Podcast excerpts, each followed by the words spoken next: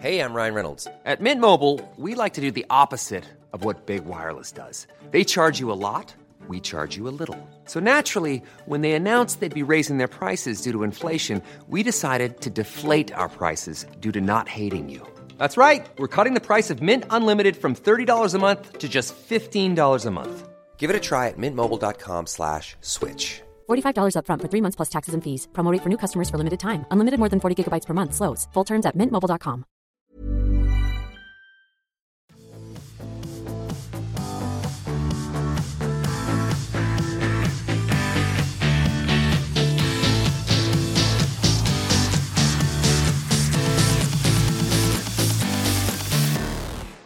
Hello, everyone, and welcome to our Christmas edition of The Ruck, the rugby podcast from the Times and Sunday Times. Everyone's turned up in a jolly, festive mood. Steve Jones is in his Santa outfit, which is uh, an unusual sight. Um, today we have uh, the triumphant return of the Dogman, the Prince of Fleet Street Freelancers, Adam Hathaway. Adam, your greyhounds in action this weekend? Uh, no, we've, we're actually um, out of dogs at the moment. We've got to buy a new one because the last one's had to retire and is now a pet of one of my mates. Oh, do you get compensation for that?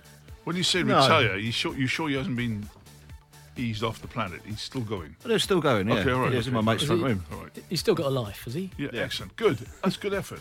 And that was the voice of uh, Michael Aylwin, who we welcome back, the co author of one of the most fascinating rugby books of the year, Unholy Union When Rugby Collided with the Modern World, which analyses the s- state of the professional game today and suggests it's make or break time for the sport. Indeed. Pretty good, Happy Christmas. pretty good summary. Alex, by the way, where's Lol? Where's Lawrence? oh, where's Uh, Lawrence? I'm here. He's not. No, he's not. No, he's not here again. What's his excuse this time? He, I think he's still stuck on the uh, on the, the Tokyo, the ever reliable Tokyo train system that Okay. Okay. failed him. All right. Well, at least we haven't got anyone Where's who can. Slotty? Well, slightly, slightly not here again. It's Another just, week it's off. shocking. His loyalty is They are going to tre- miss. treasonable. Yeah. they're going to miss the Rucks Christmas party because what we have today are crackers, mince pies, and a bottle of bubbly, which I'm not certain's allowed to be opened in the Talksport studios where we are, but Oh. I'm going to go under the desk and do it With a- anyway. so- Okay. All right. Skilled okay. hand can do it. So, I'm See, going we- to, as we do, it, I'm going to hand around some mince pies for everybody, Excellent. and I think we should open a cracker. Right. Go on then. Thank you very much. n- nominate a joke. Go on, Right. Jonesy, I'll do it with you. Right. Alright. Yeah, well done. Ah, another, it's a another triumph. damp That squib. Is is- that bang? Hang on. On, Mike, Jack, I'm with you. Go. Hang on. Hey, there we go. Hell. Right. Take Substandard crackers. Jones, you have to take off your Santa hat and put on your uh, your cracker hat. Okay. Go on then, Jonesy. Give me this one, will you? Okay. Here you go, mate. Right. Yeah. Another. Go on, I've so- got so nothing. The gift, joke. look at the gift I've got. The cheese grater. the belter. I got some playing cards. All right. Uh, have we got Uh, jokes? I've got I've got Jokes. nothing. I don't know what this is. I've got a joke. Hang on, hold on, read it out. Read it out while I pop this It's open. quite a good one, actually. Premiership Rugby. Limit, limited. It's bloody funny, that is, honestly. You can't get a much bigger joke than that. Come on, Jack. Go on, Uh, Jack. my joke. Um, Premiership Rugby, we're going to move our final in 2021. Oh, Absolutely guys. laughable. Yeah. The standard of jokes has Just- improved around here. Tell you what, they? they're better. Go on, then, what's yours? Well, I haven't got anything. You clean me out. oh, both sorry, of you. mate. Hang on. There we go. Oh, here's Probably one. open. It says, wash thoroughly in warm soapy water before first use. Is that me? Yeah. Well, that's not very funny either, is it? No, What it's quite vegetable offensive, I think. don't you want on a boat? A leak. A leek. There you go. It's obvious. Standard uh, Hilarious. cracker joke. Okay. Right, I'm pouring the uh, the bubbly. Should we? Um, wh- where did everyone go at the weekend? I, I I was with Adam at London Irish Bath on Sunday. I went to Sarries Bristol as well on Saturday. I Uh, went- Leicester, uh, Exeter for me. I went to Sarries and Bristol, and I made a big day of it because I offered Adam Hathaway a lift home. I said, "How far away is your place?" It's about ten minutes. Three and three quarter hours later, in the far north east of uh, London, I dropped him off. Well, we did have a pit stop. But we had a pit At the stop. old yeah. Shillelagh, was it? I off, I did I, invite him for a drink. You know, somebody's when I got in there and ordered them, I didn't have any money on me, so we had to pay for them as Oh, well. that old trick. Anyway, Sarries and um, Sarries was just an epic place to be. Was it? Adam, I think I'm right in saying. No, but the last hour they were absolutely untouchable. I Yeah, were, some of were the stuff, some of the stuff they played was was just majestic. I mean, Bar- Bristol are second in the table. Um, Sarries are obviously bottom of the table because of the because of the um, the sanction against them. But they were brilliant. They played as if under no pressure, although I'm sure they are under pressure. Um, the Vunipolas sub- remarkably good. I think we everyone's just wondering if they're a deg- degree or two down. They were remarkably good. Whole team played some great stuff, and um, there were two names to mention in particular. That's Max Malins at fullback, uh, who's normally a fly half, but he was at fullback, and uh, Ben Earl at at flanker. And uh, when you get someone as as measured as Mark McCall comparing Max Malins to Bro- Beauden Barrett, then you've got a player. So it was one of those games that make you sort of joyous about rugby. Yeah, I've, I've heard him make similar comparisons before because he sees Malins as a as a 15 who can ultimately play play fly half, doesn't he? He, he does. I mean, I don't know what you thought, Adam, but he's just one of those brilliant footballers. And let's be fair, he's, he's played fullback against Munster and against uh, Bristol, two big pressure games. He's the third choice fullback in effect. But uh, he just had all the talents. He had nous, and uh, he inspired Saracens. I mean, some of the some of the attacking back play they did was was was, was tremendous. It was really really good. Well, when you good. think they've got Liam Williams and Alex Goode both injured, and with the greatest respect to two brilliant players, they haven't really been missed.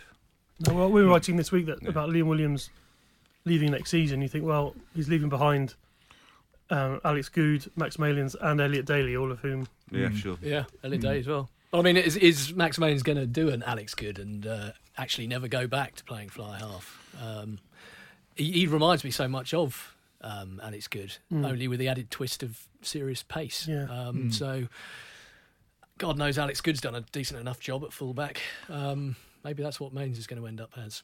Alex Goode apparently is still celebrating the last. Um, that's Yeah. he's not playing. That's yeah. They, they, they are. Um, I, it's a diff, it's a difficult thing, Alex, because when you when you suddenly when you're a free, a free running fifteen, it's difficult when you've got to suddenly come in to, to, to pilot the whole thing from ten, which Farrell does so well. You know, Yeah. so it's it's difficult. Uh, but uh, look, when you got the talent, you know, as they always said to me when I played, if you've got the talent, you, you're gonna you're gonna you're gonna go far. How far farther did the you better. go? Sorry, How far did your talent Newport. take I went. That's, far- that's as far as I went. Um, I think we, we might touch on it with the, the salary cap um, review conversation, but you look at Max Malins and you look at Ben Earl, who has just had an outstanding season, and the Saracens academy just keeps rolling out these these top class players, and, and then you you hear Mark McCall saying "Gee, we we may have to change our our strategy at the Saracens because these if these players go on and, and make the same step up that that Owen Farrell and Maro Itoje made, they'll become very expensive very quickly, and then it becomes very hard to keep them. And I, it's a it's a, an issue for the, for the Premiership and, and maybe something for, for the for this review that we'll probably talk about later. That how do clubs how are clubs incentivized to produce players when ultimately they might not be able to keep them? Yeah, Um, and currently the maximum is eighty grand for an all singing, all dancing, Yeah. uh, homegrown international. And I- eighty grand these days doesn't get you an awful lot um, as a replacement for you know more than half the season, really. Um, certainly in the Premiership. Uh, so I mean, yeah, this heavy hitter, whoever he is, reviewing the thing is um, no doubt going to look at that. I would have thought. God, I've seen these heavy hitters before. And, and McCall was expecting that sooner rather than later. Yeah, uh, well, I mean, uh, he'll have Ben Earl. I'd have thought in the England Yeah. Six Nations squad, which will be announced in in January, and, and maybe one or two others, maybe Nick, Nick, Nick, Isiekwe. Tompkins or a Milo or a not a Milo, sorry, um, maybe it- maybe a Nick Tompkins or a, a, a Max Malins or, or a Nick Isiekwe, as you Yeah. say, he's had a really good. I think to is playing out of his skin, He and isn't uh, it's a huge problem, Alex, because you know, say you're a great young, promising uh, academy player like Malins and um, um, and and, the, and these guys who are just coming through. It's the same with Maro Itoje. I mean, Maro must have gone from something like 10, 10, 20 grand a year to 250 or whatever in, a, in about a week. Yeah, what do you do with that? A- And the thing is, you don't, as Mike says, you get compensation, but some of that goes to this smoothing out thing where you've got to donate it to other people. And, you know, if you're going to produce uh, England players, you've got to give more um, leeway to the clubs. You've got to give more finance t- to them, and you've got to give more incentive. Otherwise, people are going to do what Steve Diamond, understandably, has done at Sale, and that is just br- bringing a load of South Africans because. During the Six Nations, Sale are going to be dangerous because they'll have their full, their normal t- team out. Did you see Sale's game against Northampton? I didn't know. Uh, I was at Leicester, which was uh, an event in itself. Um, I mean, it really was a the first. 20, I mean, the irony is the story of it almost was Leicester because they Yeah. looked a million dollars for twenty minutes, uh, and then sure sign of a institution in trouble uh, off the field. They it just evaporated. It was extraordinary. I mean, obviously Exeter played a big part in that, and Exeter are one team like Saracens that you'd never beat until you've beaten them. Uh, and they just coolly played their way back in. Leicester, I wouldn't say they fell apart, but they didn't play another shot because they were unplayable, and they've got the personnel to be unplayable, which makes this whole relegation question. I think it's still live, and I, I don't think Saracens are quite out of it, out of the woods yet. Well, they're certainly not out of the woods yet, but I mean they are at the moment making dramatic inroads in that deficit. But you know, Leicester will beat people at uh, Welford Road and probably away from Welford Road. Wasps will probably start finding some form when they settle um, after the World Cup. You know, it's a, there's a lot still to be played for, and, and we're t- those that's three of the biggest names, probably the three biggest names in English rugby, uh, vying to go down. But you know, but anybody could. I mean, London Irish is still not Yeah, I'm not, are they? And they did look a little bit off it when this you, weekend. When you say Leicester and Wasps will start winning, they're going to need to because Saracens aren't going to stop winning. And Yeah. they're not, not going to stop winning well, and they've eaten pretty much half half of that deduction up, up already. Um, and I would say that Leicester and, and, and Wasps are probably looking at and hoping that London Irish have a bit of a of a slide. What do you reckon, Alan? You were there yesterday. Well, we talk about Saracens being in trouble with um, England's uh, England call-ups. I mean, Leicester could conceivably have. I mean, they had six at the World Cup. Probably four of those would be retained. The Six Nations, so they're going to miss them as well. So they're they're banging the mire. Yeah. Uh, do you know, I think it just shows that really, however horrible it is to be involved in the relegation battle, what it gives to the league, because it's going to be tremendous. The thing is about Saracens, uh, as Mike uh, uh, sort of suggests, I don't think they're quite out the wood because they are going to lose a lot of players for a lot for a lot of the, lot of the games. Now, usually there is one team that is palpably the worst in the league. You know, London Welsh once won one point, and L- London Irish w- w- uh, were well behind. This time there's not. I'm not saying there are only great teams above them, but Leicester um, uh, and and Wasp, for instance, and and London Irish could actually win a couple. That puts more pressure on Sarries, So it's going to be a heck of a battle. But um, uh, I think London Irish were going well until yesterday. Uh, I went down to see them last week. I was really impressed by the the way they all got together. But uh, uh, Saracens are not going to are not going to go away, and they're going to be. They might lose one or two. They might.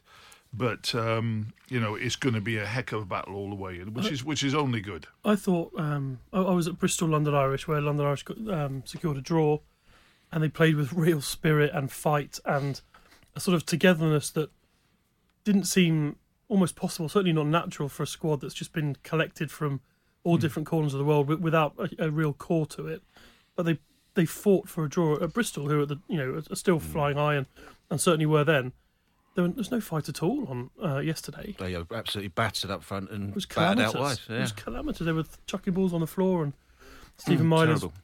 bizarre cross kick, which which was so short, it went backwards and it bounced before it was intercepted. And It's one of those things where you, you know on a Sunday you you curse teams because um, I was I explained as I think you probably know. Uh, I explained I was, it was explained to me by the great Blair Cowan where they what they do and how they get this polyglot lot together and it was very inspiring because they've got stuff up on the wall and they got a little they got a, a huge global map I don't know why I'm telling all the listeners this because you should have been reading the Sunday Times. So I'm going to tell you anyway. this is the last time I'm going to do this.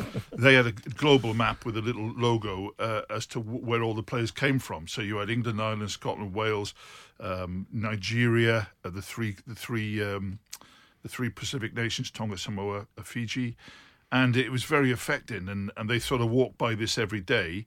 And, and what they call themselves is is the misfits because they just come from all all around the world. Sadly for for uh, Blair, who I just found a magnificent bloke, it didn't work for them yesterday, and they have got to keep on claiming points from somewhere because if they do stay up, they reach a watershed because they're going to, to they're going to um, uh, Brentford next year, Brentford Community Stadium, seventeen thousand. They're linking up with all their diaspora all over the all over Britain, and they could really, really become a big club. But not if, if they go down this year. I think we look at it's Christmas time and we're thinking halfway through the season we've got a good idea of where everyone is, but actually we're only six rounds in and there's a there is a long a long way to go. But I, I having said that, I did sit at, at the Madejski yesterday and look at the at the table and just there's a sl- some slight daylight between. I mean, Bath won, which put them above London Irish. They're now seven points ahead of ahead of uh, Wasps, uh, with Leicester behind them, and then a six point gap London Irish, which which is not insignificant even this early. I don't think.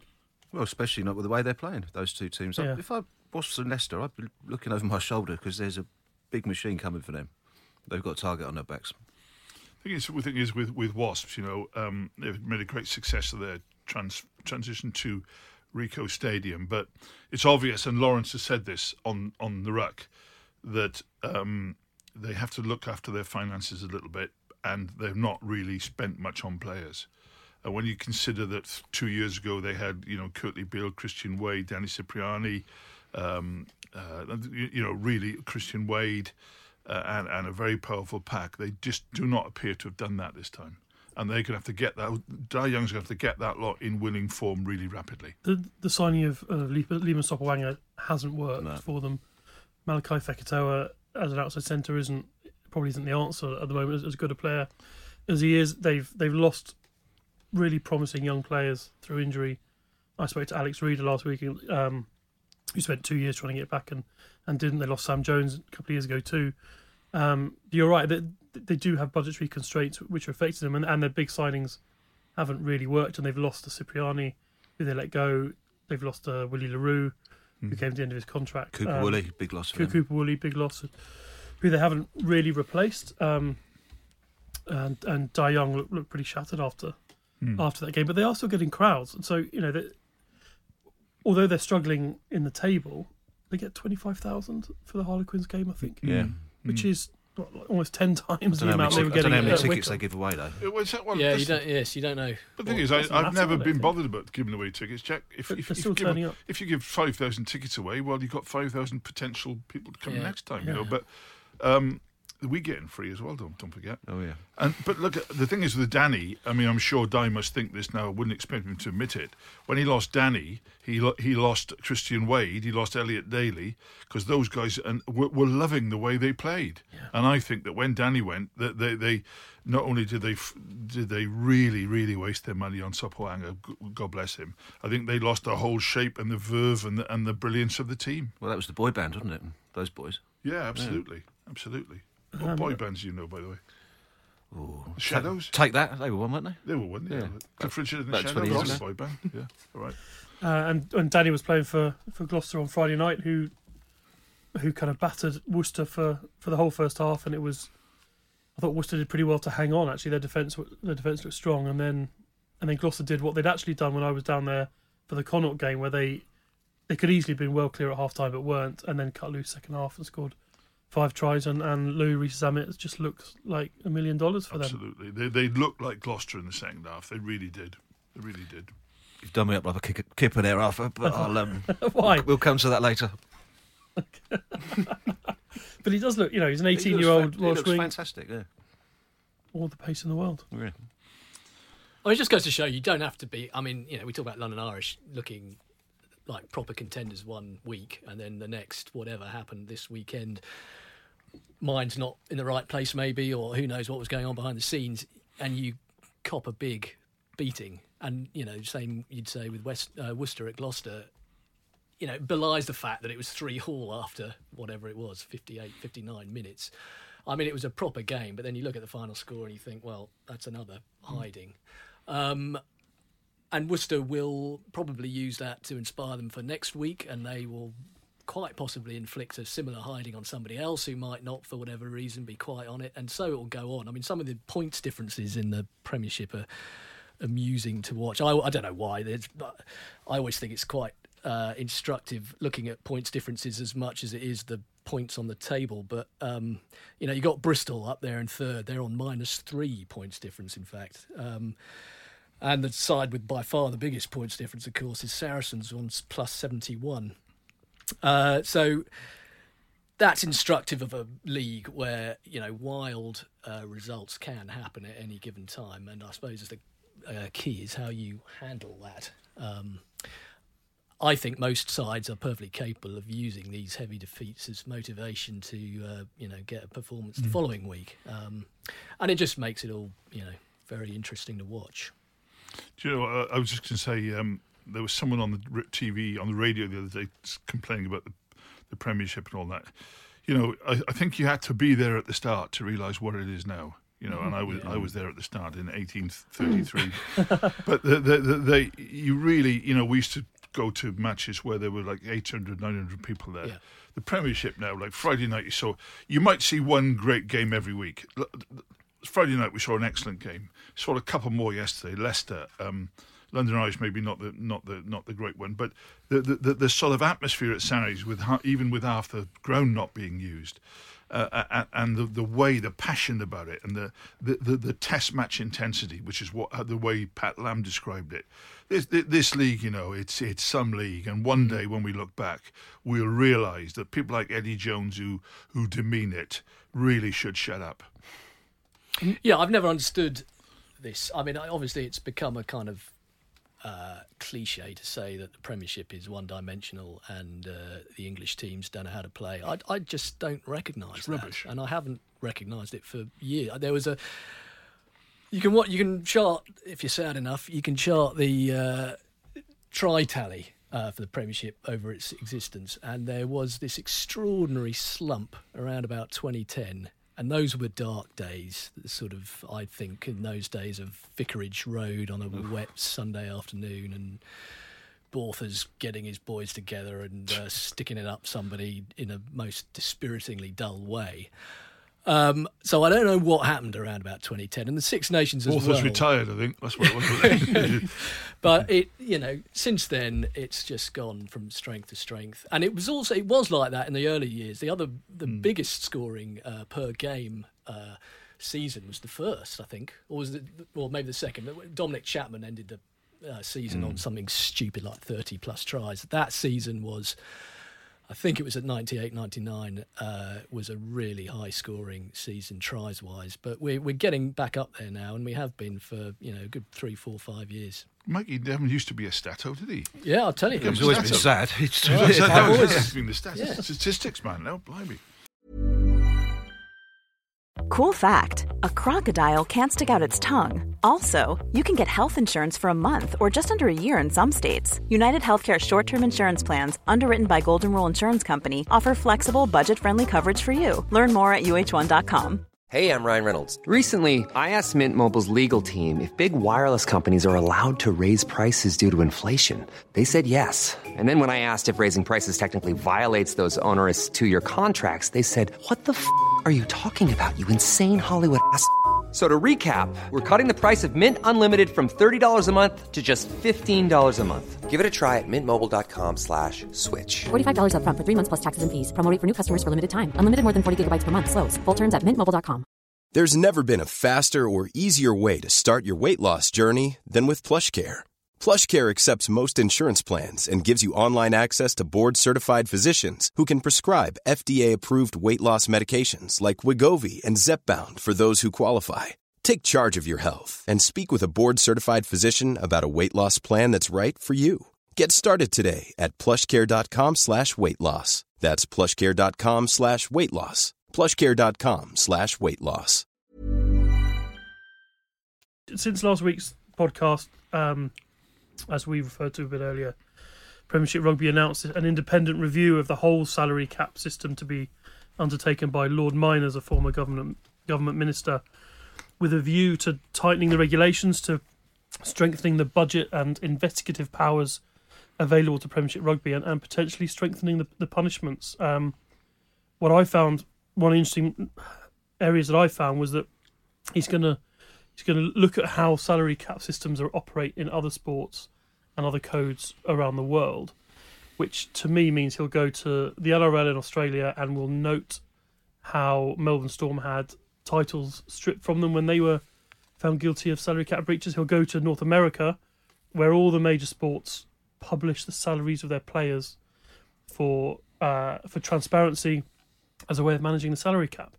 And if he sees how they operate and is tasked with reporting back on best practice, I, it's not unfeasible that he will report back and recommend that both of those things should be brought into into the Premiership. Um, that's not to say Saracens will have title strip retrospectively. It would it would apply going forward, but it would be a, a strengthening of the punishments, and of course the publishing of salaries would be an enormous shift from, from where we are now. I'll tell you what, when this landed in my inbox on Tuesday or Wednesday, whenever it was, my shoulders slumped because I'm sick to death of this. Um, but you're right, Arthur. We were talking about it off air before. Um, if he comes up with a recommendation, this is how you're going to run the salary cap from now on, then Premiership Rugby better have a good excuse not to do it. And also, Saracens have taken it on the chin. They're, aside from this review, Saracens have taken all this on the chin. I just wish all the other clubs would shut up now. Well, I, th- I think they want they want this review as much as anyone because, for as we referred yeah. to earlier, there are definite changes I think need to be made with regards to the in- incentivising the production of young English players Yeah. and clubs who produce a Maro who goes from a, uh, an academy contract which can't be more than thirty grand to being a star of the Lions in no time.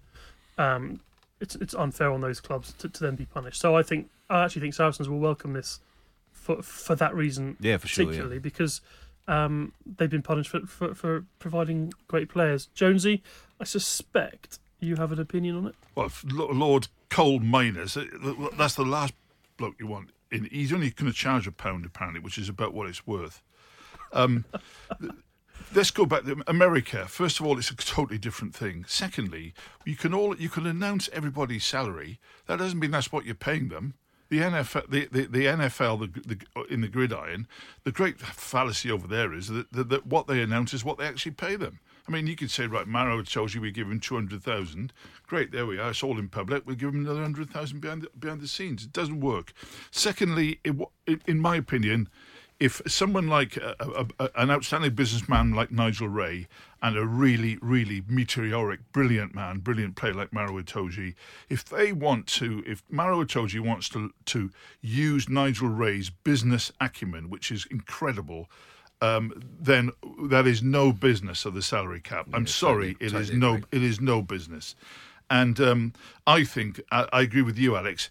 This thing about oh, it's going to make it even tougher. Some of the things should be loosened off. That that not made tougher. And as for the the the the, the, the, the penalties, the penalty that Sarri suffered was way off the planet in terms of the offences they're said to have committed. So don't make the uh, anyone who, who says that they should make the punishment even better is talking out their backside. And I, I presume, as usual, it's from the sheer jealousy of the losing teams. I hope the bloke dressed as Father Christmas is in a better mood when he comes to your house on Christmas Day.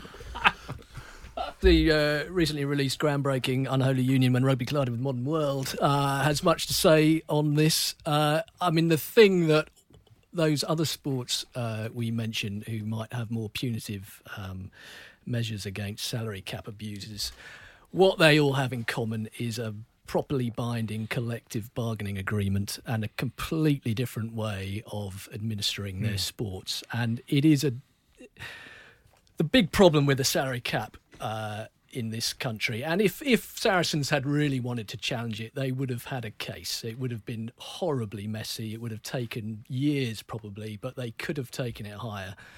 Um, the key with it is that the players are not signatories to the agreement. So you could argue that uh, it is a restraint of trade because, however much all the other clubs might agree that this is how we should operate, they're still contending with a bunch of agents basically who are constantly jacking up the going rate for their uh, clients and causing all this problem in the first place. I mean, the players are not signed up to the idea of the salary cap. And you talk to any director of rugby around the country, in their experience, when the salary cap goes up, all that happens is that the players' salaries go up.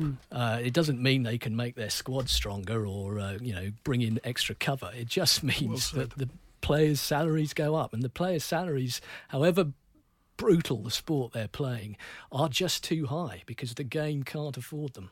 Mike, you should write a book on this. I've done it. Yeah. I think we should lighten the mood at this Christmas party. We, we, Right. we'd play, we'd play some music if we could afford the rights, but um, we can't. So we'll just let's let's look ahead, hopes and dreams for for, for 2020. Does anyone have any? Where, where would you like?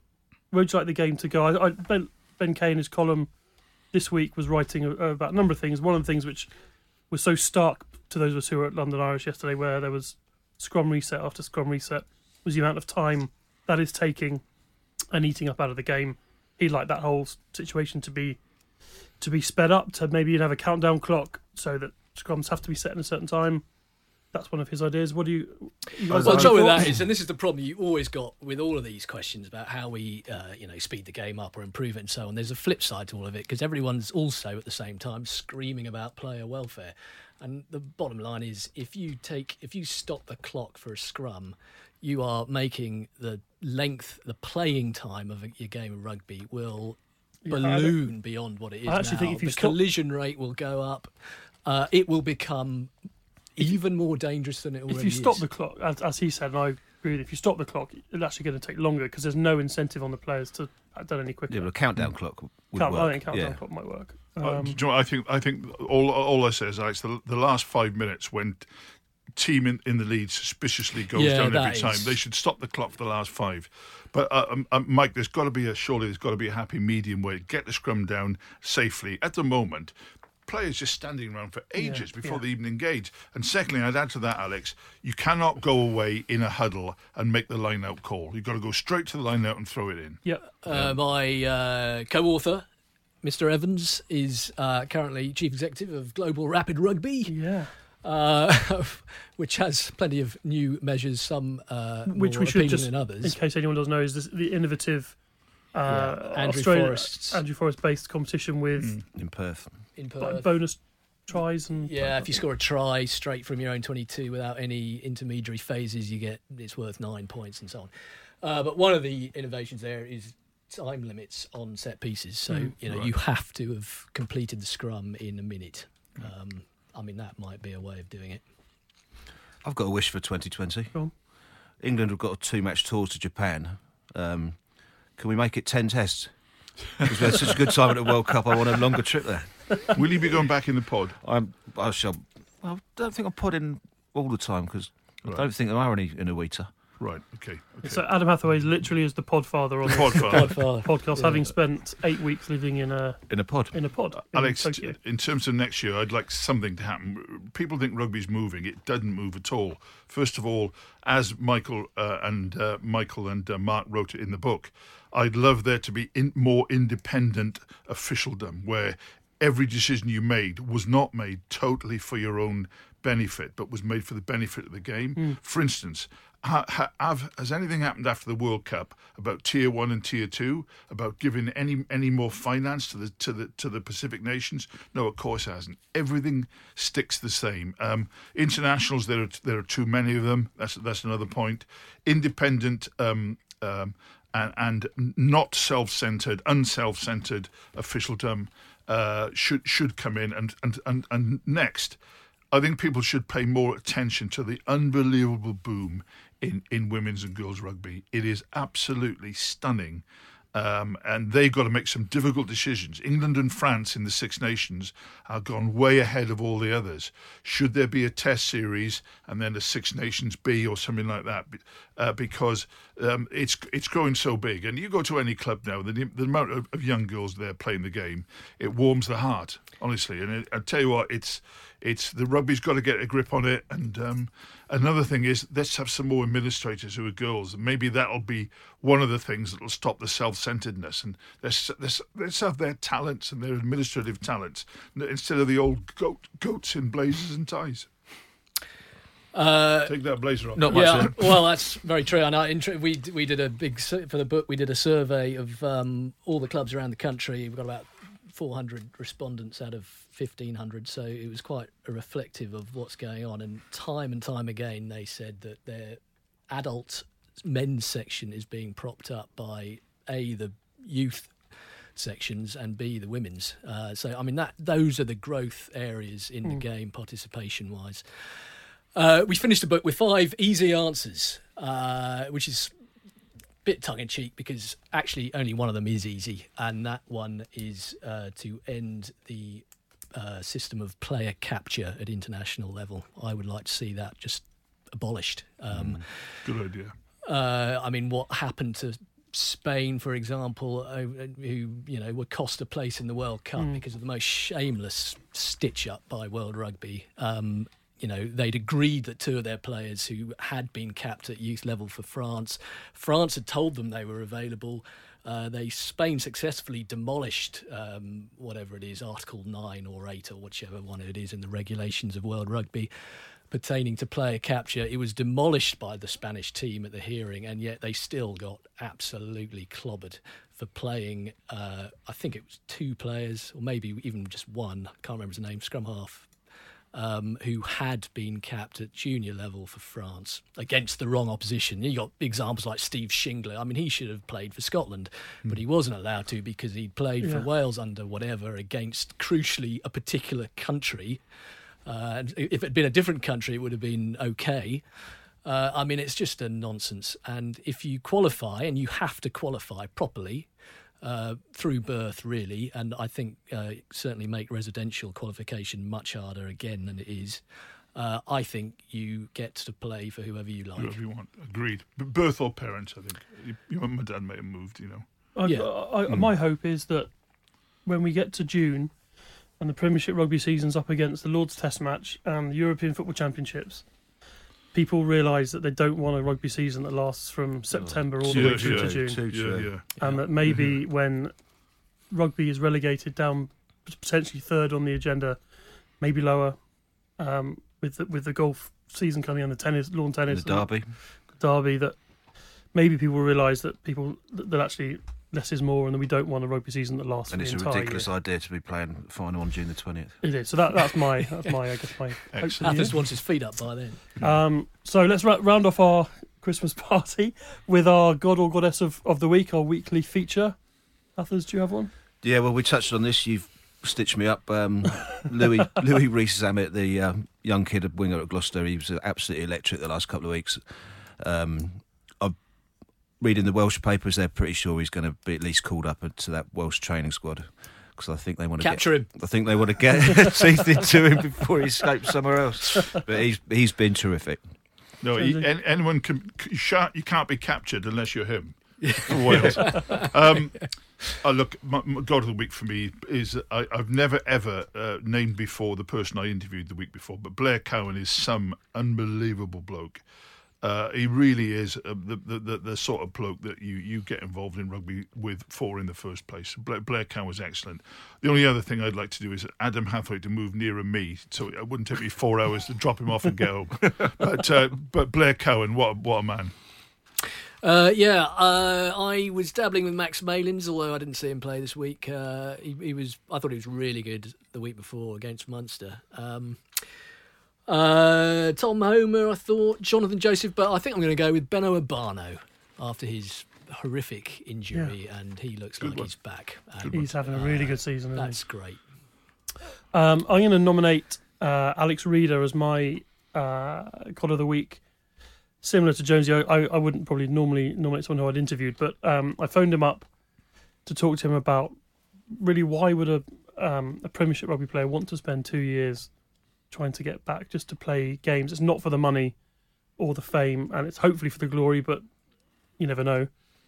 And we had a, an hour long conversation in which I was staggered by the lengths that he went to, the commitment he went to uh, in order to get back, and that was driven by a number of things which are were pretty difficult for him to cope with. Um, the the fear of of losing it, what he felt was his identity, um, the, the fear of the future, uh, desperation not to just give up on on the dream of playing rugby with his mates, um, which he articulated just brilliantly, and he he put him through all sort put himself through all sorts of hell just to try and play, and he played played one game, one first team game at the start of this season, and knew on the field at the Ricoh that he couldn't go on, but he retired knowing that he'd given everything to the cause. And when I spoke to him, he was recovering from a third massive knee operation for to improve quality of life, and he was already out there meeting people, trying to get a new a new job and start a new career.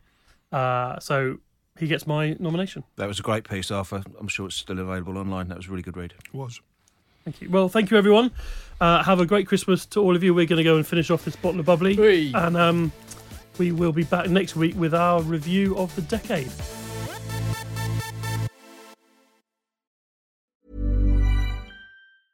Even when we're on a budget, we still deserve nice things. Quince is a place to scoop up stunning high-end goods for 50 to 80% less than similar brands. They have buttery soft cashmere sweaters starting at $50, luxurious Italian leather bags, and so much more. Plus, Quince only works with factories that use safe, ethical, and responsible manufacturing. Get the high-end goods you'll love without the high price tag with Quince. Go to quince.com slash style for free shipping and 365-day returns.